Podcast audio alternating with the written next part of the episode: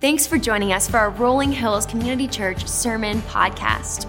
We're currently in our series Fresh Fruit, where we are diving into the fruit of the Spirit. As a believer, the fruit of the Spirit should be coming out of our lives. It should be shown in all that we say and do. Just as when you see an apple tree, you see apples on it. As a Christian, others should see you and see the fruit of the Spirit in our lives. They should see love, joy, peace, patience, kindness, goodness, faithfulness, gentleness, and self control. They should see Jesus in us. Our vertical relationship with God must be lived out in our horizontal relationships with others. So let's jump in together to this week's message of fresh fruit. We're so glad you're here.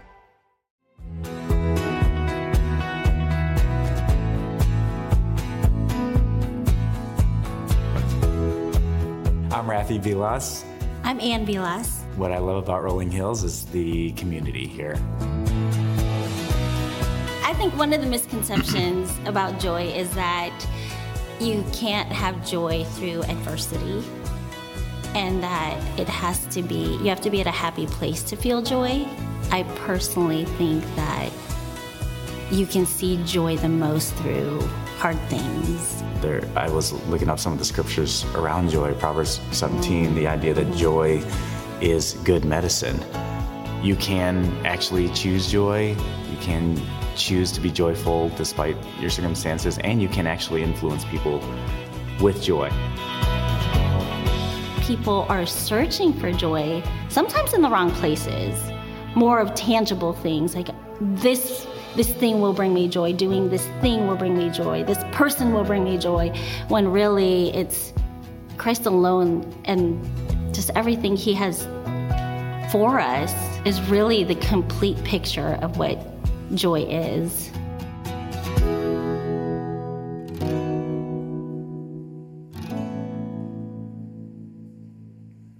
Oh, well, good morning, good morning, Rolling Hills Church family. It's so good to be together today. Welcome to everybody here at our Franklin campus. Welcome to our online campus as well. I'm so thankful that we can worship our great God together. And welcome back to our series. We're in this great series called Fresh Fruit.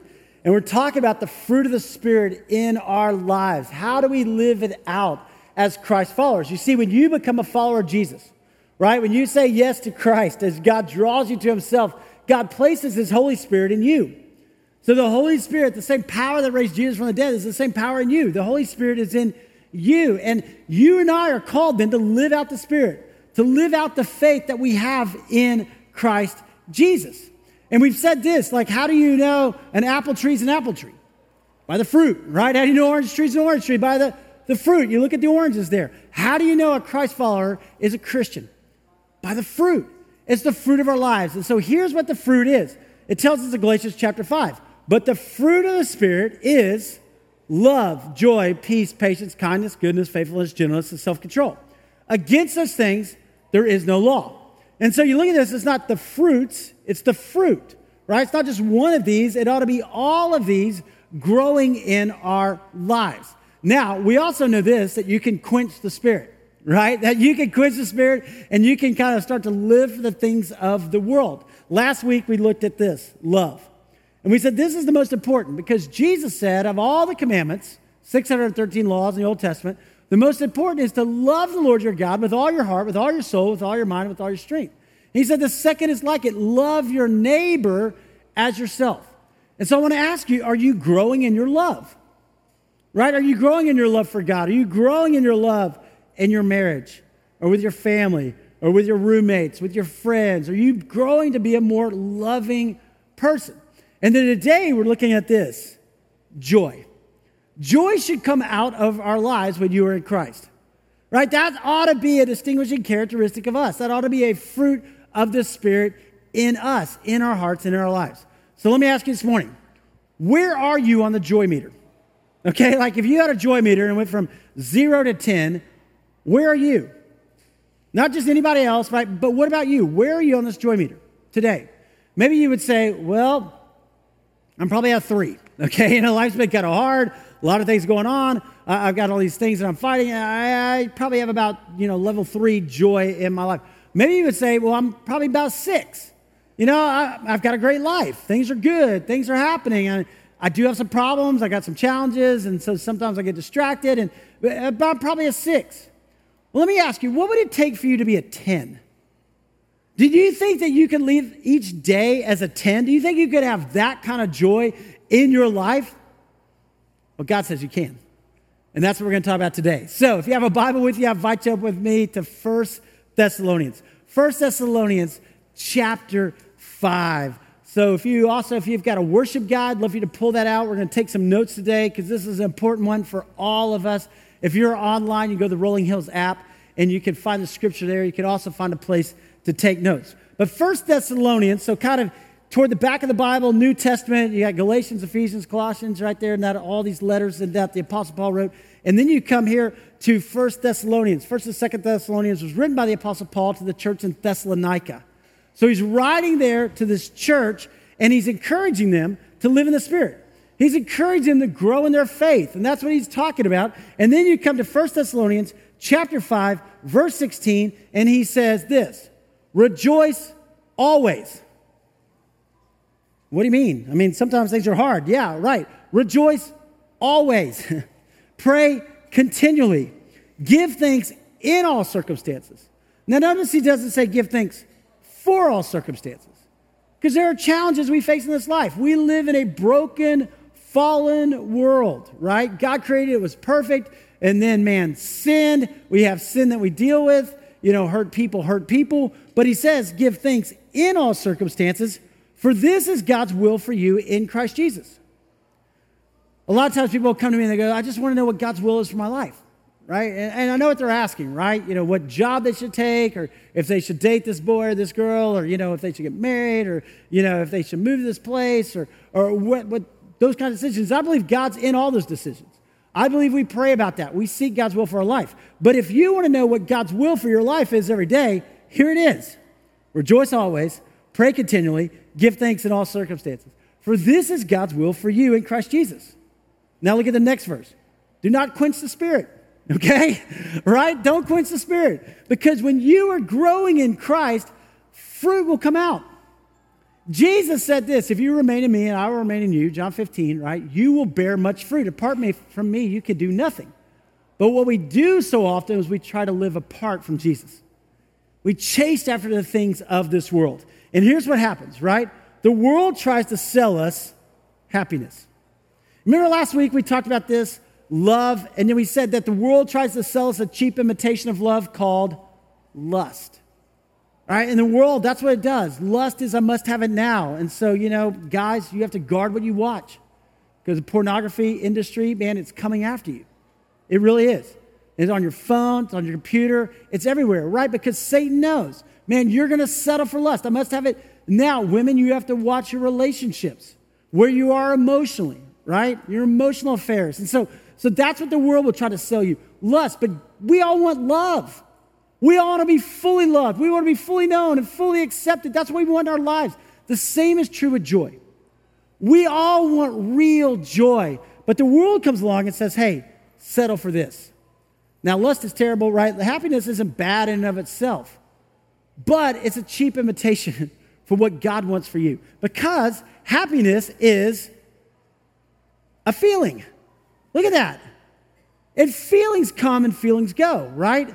Sometimes we're happy. Woo, my team won. It's great. It's awesome. And then we lost, right? We're out of the playoffs. We got to go home and we got to wait till next year. And it's like all of a sudden up and down, up and down. I'm happy. Yay. You know, we're dating. Oh, they broke up. Oh, you know, it's like up and down. And we follow this, right? We live in this country with life, liberty, and the pursuit of happiness. And so everybody's pursuing this happiness. I want that feeling. I want that feeling. But here's the other thing about happiness happiness is always changing. It's always changing. What used to make you happy at one point in your life may not make you happy anymore. Right? You thought, man, if I just get those shoes, whoo, I'm gonna be looking good and get those shoes, it's gonna be great. It'll be great. You know, I'm gonna be three inches taller, it's gonna be, oh, I'm gonna look good, I'm gonna get those shoes, right? And then all of a sudden, Six months later, they're at Goodwill. Why? Because you're like, they don't make me happy anymore. They hurt my feet. I don't like them. I don't, there's something new. There's something different. It's always changing. And that's what happens in our life, right? We run after this and it makes us happy for a little bit and then it changes. And that's why, if you're a parent, I would just say this to you, right? Sometimes you ask parents, you're like, what do you want for your kids? And they go, oh, I don't care, just as long as they're happy. I'm like, that's a cop out. Come on. I mean, because, I mean, really, it's going to be up and down. What if you said, I don't know, but I want my kids to love Jesus? I want my kids to be solid in the Lord. I want them to have a spiritual foundation. There you go, right there. But man, we settle for this happiness and then we live this roller coaster life. We're up or we're down. Why? Because happiness is dependent on circumstances. Man, when I got money in the bank account, woo, I'm happy. Let's go out. And then all of a sudden there's nothing there. And you're like, oh, it's terrible. The world's falling apart, right? You know, I'm happy. Things are great at my job. And now all of a sudden it's not, right? It, it just changes because it's dependent on circumstances. Think about this. We live in the United States of America, right? Life, liberty, and the pursuit of happiness. You would think that everybody here would be happy. We would be the happiest nation on the face of the earth because we're the wealthiest nation that's ever existed in the history of mankind. And if money can buy happiness, then we ought to be so happy. But are we all happy? I mean, just pull up social media and just look at the rants that go, and you're like, wow, you're not happy. You're bitter. You're angry, right? You go to right, the cable news network, man, I was like, what in the world? It, it, why? Because everybody's pursuing this, and it's dependent on circumstances. And my candidate wins, he doesn't win, I don't know what's going to happen. That's what happens right there. However, praise God for this. However, God gives us joy. Woo! Praise God for joy. Joy is so much deeper and richer than happiness is ever going to be. Why? Because joy comes from God. I mean, think about that. God doesn't change. He is sovereign over all. Jesus is the same yesterday, today, and forever. So, man, if I'm going to hook my wagon, I'm going to hook my wagon to God. I'm going to trust in Him and not just the things of this world that are here today and gone tomorrow. Look at this joy is a gift. I mean, think about that. How awesome that our God is a God of joy. How awesome that our God wants you to have a great life, wants you to experience the fullness of life. What a gift! What a gift. Will we receive it and will we live in it? Here's what Jesus says The thief comes only to steal and kill and destroy. I have come that they may have life and have it to the full. You ever thought about that? I mean, Jesus wants you to have a great life. He wants you to have your best life ever. That's what He wants. That's why He created you. He wanted you to flourish, He wants you to reach your full potential. He has a great life for you, but we've got an enemy. We've got an enemy, the thief, Satan, the devil. And he comes, why? To steal, steal our joy, kill our relationships, and destroy our lives. And you're thinking, well, what have I done to Satan, right? Well, Satan hates God. He knows he can't get to God, so he goes after God's children. He goes after God's children. So let me ask you this what steals your joy? What steals your joy? What robs your joy? I think there's a few things. One, comparison. Man, comparison It gets us, doesn't it? We're so happy things are good, or we have this joy, or things are great in our family. And then all of a sudden we get online, we're like, whoa, how did they get to go on this vacation? Right? They got more than I, what? That looks awesome. My life's terrible. Look at that. They're living the dream. I'm not. Right? We start comparing ourselves all the time.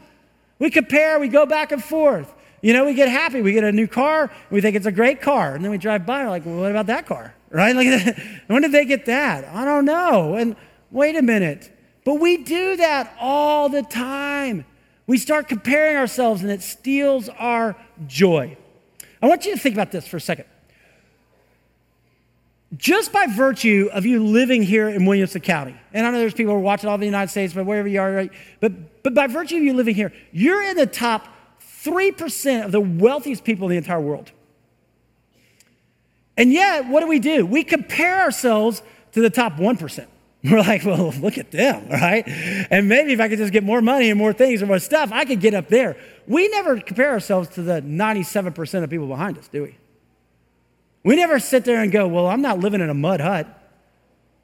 You know, I mean, half the world lives on less than $3 a day. Why do I have all this? It's crazy how our comparison goes the other way, right? And it steals our joy. steals our joy. Look at this, the second one worry. Worry. Ooh, worry steals our joy, doesn't it? Man, it steals our joy. Let me ask you a question. Do you know that God loves you? Thank you, one person. Great, thank you. I appreciate that. Preach every week. I tell you, God loves you every week. Oh, we got one person. No, that's it. All right. no, let me ask you again. Do you know that God loves you? Yes. Awesome. Do you know that God loves you? Yes. Awesome. Do you know that God has a great plan for your life? Yes. yes.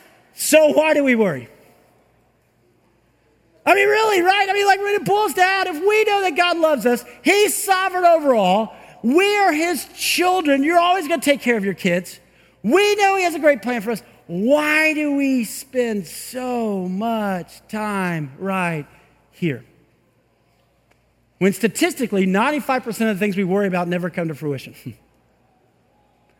but boy, we worry. And what does it do? It steals our joy. Steals our joy. What about this one? What about this one? jealousy. Right? Man, what about them? What about that? Oh, if I only had that, man, I would have so much joy, right? I would have that. If I only only won the lottery, that person that won the billion plus dollars, oh man, if I only had that. Forget that 70% of people who win the lottery are broke within five years. But man, if I had that, right? It's gonna bring joy. Oh, this thing steals joy. And It always does. And that's where we have to guard our hearts and guard our lives. You know, when you're looking here in 1 Thessalonians, the Apostle Paul's writing to these churches. He wrote this letter to the church in Philippi. And he's writing this letter, it's called Philippians. It's great. It's only four chapters. You ought to read it sometimes. It's amazing. And he, he writes, and the whole letter is about joy. It's amazing. It's about joy. He's talking about joy. And he talks about right there in verse 3, right? I thank my God every time I remember you. And I always pray for all of you with joy because of your partnership in the gospel from the first day until now, being confident of this, that he who began a good work in you will carry it on to completion until the day of Christ Jesus. See, the whole letter is full of joy. Now, where was the Apostle Paul writing this letter from? Prison. Prison. And you're thinking, wow, that's different. There's something different there. Here's what he learned, right? Joy is a command. Joy is a command. It's a command for all of us. Rejoice. Be joyful always. Pray continually, even in prison, even when it's hard, even things are challenging. Yes. Give thanks in all circumstances, for this is God's will for you in Christ Jesus, because we're saying, I trust that God's got a plan. I trust that God has a purpose. See, joy is based on a relationship with Christ. Happiness is based on circumstances. Joy is based on Christ. Joy is based on Him. And for us to know that and to live that. And that's what God wants for us. Joy, right? It's not the absence of problems, but learning to rejoice even in the struggles. Joy is not the absence of problems. We're going to have problems. We're going to have issues. We're going to have challenges that we face in this life. We are. But how do we respond to that? How do we do that? How do we do that in a way that's going to bring honor and glory to God? That's what our call is right here. The Apostle Paul writes in Philippians chapter 4. He says this I've learned to be content, whatever the circumstances. Whether well fed or hungry, whether in want or plenty, I can do all things through Christ who strengthens me. I've learned to be content. You know, we were talking, we have our communicators meeting, we have all of our campus pastors come together, and we work through passages, we talk through things. And, and we talked about this. We said, remember love? We, we talked about this. The opposite of love is not hate, the opposite of love is apathy. Okay? So if you get to a point in your marriage, or you get to a point where your kids, or you get to a point where your roommates, or your people around you, and you don't care, red flag. Okay, red flag. That'll be like, hold on, man, where, where's my heart going? What's happening right here? But I said this what is the opposite of joy? What is the opposite of joy? And here's what we came up with discontentment. When you get to a point in your life, you're just discontent with everything, then that starts to steal that joy in you. And that's why the Apostle Paul said, Here's the secret. I've learned the secret of being content. Right? In every situation, whether well fed or hungry, whether want or plenty, I can do all things through Christ who strengthens me. It's being rooted in Christ. The Old Testament prophet Habakkuk amazing Habakkuk. He writes this Though the fig tree does not bud, and there are no grapes on the vines, Though the olive crop fails and the fields produce no food, though there are no sheep in the pen and no cattle in the stalls, yet I will rejoice in the Lord. I will be joyful in God, my Savior. That's spiritual depth, okay? People talk about spiritual depth, spiritual maturity. I, will just tell you love, joy, trust, faith in the middle of not knowing what's going to happen because you know the one who is in control. You know the one who has got you. You know the one who is with you. So here's the question the question becomes this Do we love God or just his gifts?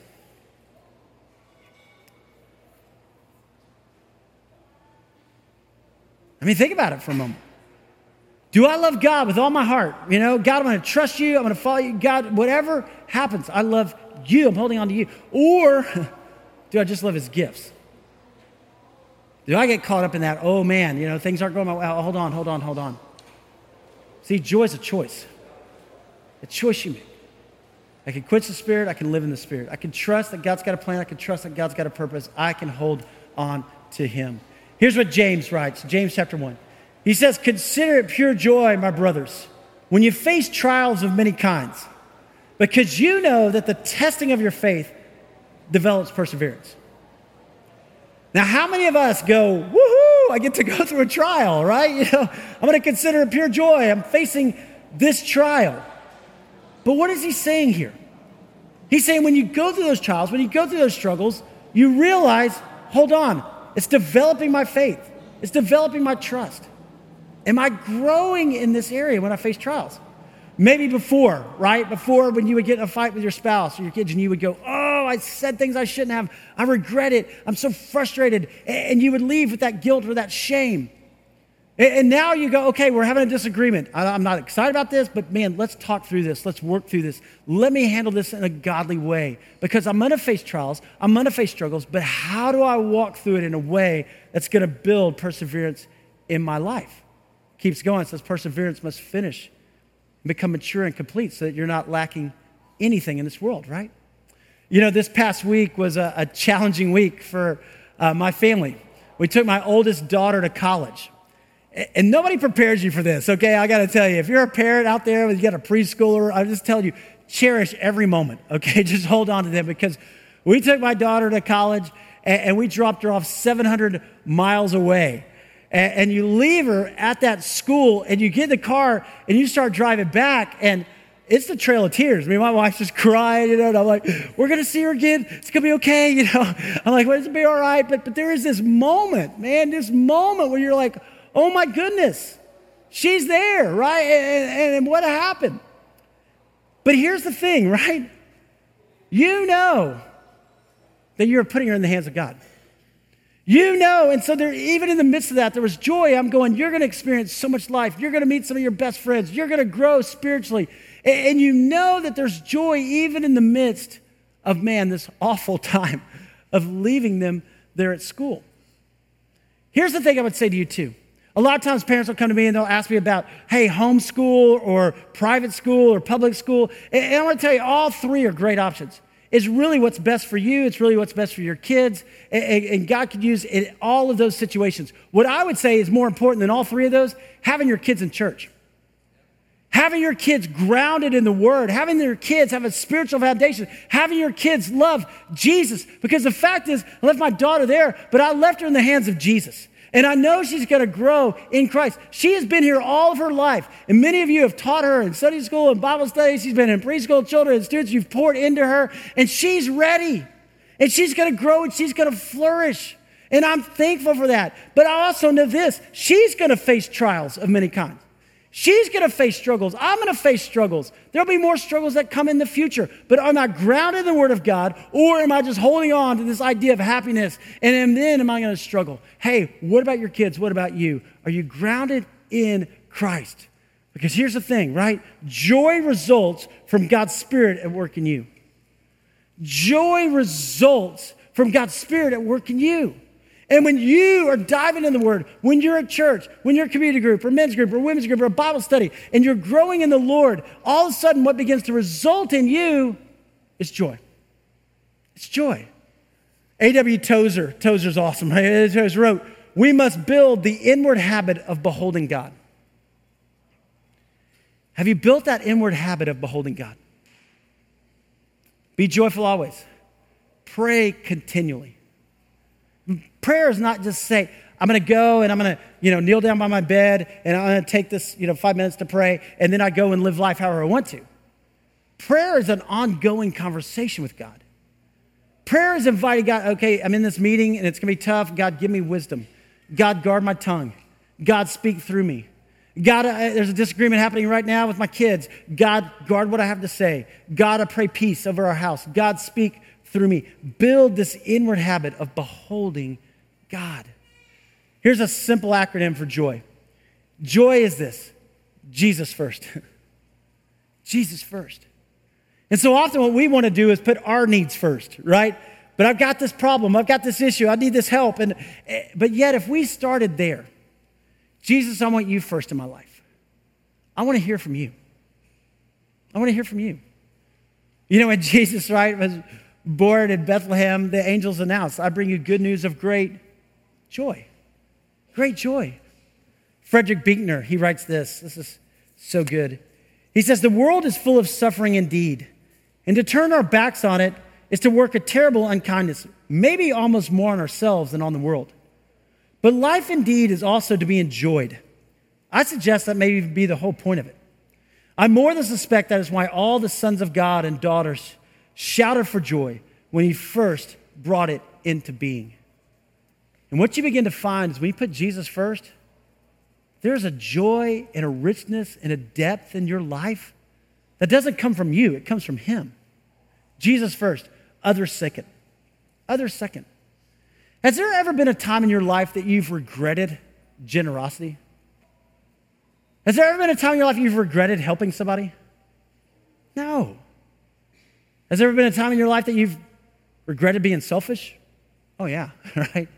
But what we begin to discover is man, if I can put others before myself, I, I, can take care of others. I can help others. You and I know that when we minister to people, when we love people, when we serve people, when we help people, whether it's our kids or our family or our friends or other people, we feel so great. Why? Because we're putting others before us. Jesus first, others second, and then yourself third. Then yourself. And when you and I have this right perspective, it changes us. We begin to be people of joy. One of my favorite authors is a guy named C.S. Lewis. And C.S. Lewis, he grew up kind of going to church with his family, but wasn't real active, wasn't super involved. About the age of 15 as a teenager, he just walked away from it. He said, I don't know if I believe in this. I don't know if there's a God. And he became this atheist, right? Almost against God. He becomes this great intellectual thinker, and he goes, becomes a professor at Oxford and Cambridge, and just incredible mind. But all the while, he knew there was something missing inside. All the while, God is drawn him to himself. All the while, he knew there had to be more to life. I mean, you just look at the world and you kind of go, there has to be a God. All this didn't just happen. And this guy's really smart. He's intellectual, right? He's like, wait a minute, there's got to be more. There's got to be more. And he had a friend, J.R.R. Tolkien. Tolkien, you may recognize, right? The Lord of the Rings. So they start having these conversations, and Tolkien begins to pray for him and begins to walk with him and says, Hey, let me talk to you about Jesus. And one night, C.S. Lewis gets down by his bed. He said, I was the most reluctant convert in all of England. But here I was. I get down by my bed and I say, Jesus, come into my life. Forgive my sins. Make me new. Make me whole. Jesus, I'm yours. And he gives his life to Christ. And he goes on to become this incredible, you know, uh, evangelist, apologist. I mean, he just does this radio shows. It's unbelievable. He's wrote over 30 books, The Chronicles of Narnia, Mere Christianity. If you're checking out Christianity, incredible book right? I mean, the Screwtape letters. But he, when he wrote his autobiography, you know what he titled it? Surprised by Joy. He goes, I didn't think that when you were a Christian, what was going to come was joy. I thought it was chasing after the world, right? I thought it was all these pleasures and all these things. But what you end up with is regret. What you end up with is guilt and shame. And when you are in Christ, what comes is this depth and this richness and this joy. That's what God wants to do in your life. That's how God wants you to live, right? Not at a three on the joy meter, at a 10 because you're walking with Jesus. See, joy and gratitude walk hand in hand together. And when you are grateful, when you are thankful, right? Rejoice always, pray continually, give thanks in all circumstances, for this is God's will for you. And I picture just walking hand in hand, right? With your son or your daughter when they were little. and man, you just felt that love. You're walking hand in hand with your spouse, you're walking hand in hand with your best friend, you're just walking hand in hand with God. When you have that gratitude, then what comes in your life is this joy. This joy. Hey, recognize God's grace in your life and live in His joy. Would you recognize what God's done in your life? You know, so often, man, we want to be somewhere else in life, right? Uh, we, we live our lives looking at, hey, what's the next opportunity? What's the next thing? What's the next event that's going to happen? The next pleasure that's going to come in? But I want to encourage you be where you are, be fully present, be grateful in your marriage, be thankful for your kids. Be grateful for where you live. Be a person of saying, God, I, you put me here for a reason and for a purpose. And I don't want to spend my life with regret. I don't want to spend my life with worry or comparing myself to everybody else. I want to be a person of joy right here, right now. Guys, we get so caught up in winning and then thinking, when all this goes right in my life, then I'll have joy. When all these things happen with my kids, then I'll have to. No, no, no, no, no. Now, because of you focusing on the love of Christ and allowing God's Spirit to work and well up inside of you. You know, one of the heroes in my life is a lady named Sarah Zill. And Sarah started coming to our church right when we started early on as a church. And, and Sarah was born with brittle bone disease. And she never grew kind of over three feet. She spent her whole life in a wheelchair. Um, Sarah, though, had a smile that would light up a room. And she would roll in her wheelchair, and just everybody saw her. Man, you're just like, wow, Sarah. Sarah. Sarah went to Vanderbilt. She graduated magna cum laude from Vanderbilt. She went to Peabody there, got her master's, graduated with honors and her master's, went on to teach at Vanderbilt Hospital. And she would teach there, and then every Sunday she would roll into church. We were in the movie theater. She would come rolling in, right, and teach in kids' ministry. When we moved here, she was so excited because she had her own classroom, and kids just loved her, right? They loved her. I remember one little boy said to Sarah, said, Sarah, uh, why don't you have any legs? Why are you in that chair? And Sarah said, Well, you know, God gave some people legs, and other people he gave wheels. I got the wheels, you know. He's like, oh, she's like, I'm really fast. She just had that way about her. She taught my kids, maybe some of your kids. There was, there was a richness to Sarah. When we moved into this building, you know, it was just an empty warehouse, right? And we, we scraped together, and God did a miracle to get us in here. And, and here we were in this building, and there was just hardly anything in here. And we put a big board up and it was black, and we had a, some white paint down here and a paintbrush. And, and we said, uh, We want to invite you. There were a couple hundred people here. It was a Sunday morning. We had about 10 people. We said, We want to invite these 10 people to come up and just write one word that describes God to you. One word that describes God to you. And somebody came up and wrote love. And somebody came up and wrote father. And somebody else wrote, you know, sovereign, that he's in control. And somebody else wrote grace. And we were all sitting here, and here comes Sarah.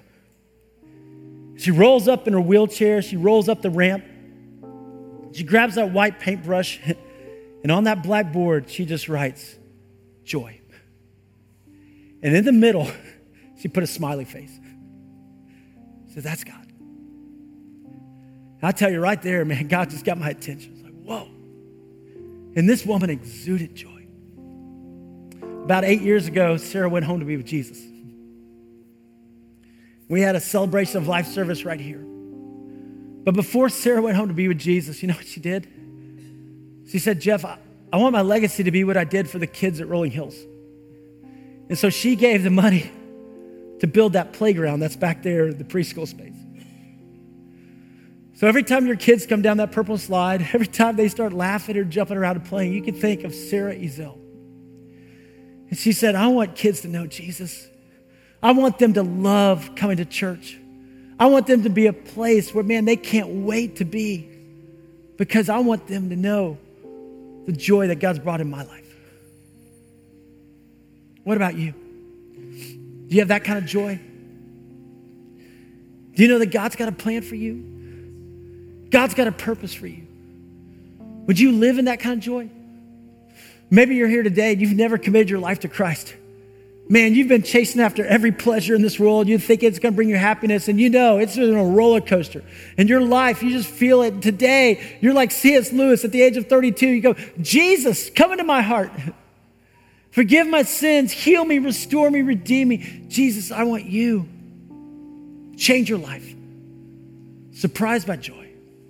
Maybe today, your joy's not fresh, it's fresh fruit. And God's saying, hey, look, is the joy of the Lord your strength? Are you growing in this? Or are you quenching the spirit? Is there joy in your marriage? Is there joy with your kids? Is there joy in your own heart? Where's your joy? I don't know where you are today, but I know this God is here. And I know God has brought you here. And I know that He loves you with an everlasting love.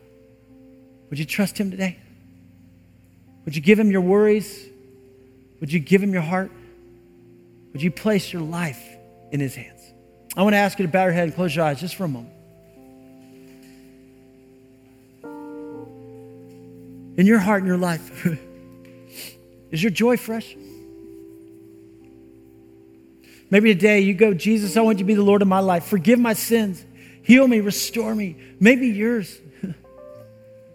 Jesus, come into my heart. Maybe for you, you oh, restore the joy of my salvation, oh God. Restore that joy when I first came to know you and I was so happy and I, I knew you had a plan. I knew you had a purpose. You're my Heavenly Father. Restore that joy. God, restore the joy in my marriage. Restore the joy with my friends, God. Restore, restore the joy in my heart, my life. So, Father God, we need you. This world battles us, God. We get caught up in the comparisons. We get caught up in the jealousy. God, today we want to get caught up in you. We want to focus on you. We want to fall in love with you. God, we want you to be our joy, our love, our life. Thank you for Jesus and the hope that we have. Thank you that you're a God of joy and that you have a plan for us. We trust you today. And it's in the beautiful name of Jesus we pray. Amen, amen, amen. That's the end of this episode on the Rolling Hills Sermon Podcast, part of the Rolling Hills Podcast Network. Before you go, we invite you to think about who you could share this sermon with. Click the subscribe button so that you can be notified each time we release a new sermon. Did you know Rolling Hills publishes other podcasts too? Check out the Making History and Parenting podcast, Men's Leadership Network, and the RH Women's As You Go podcast. If you're interested in learning more about Rolling Hills, download our app, follow us on social media, or visit our website at rollinghills.church. We're thankful you spent some time with us today. We'll see you next time.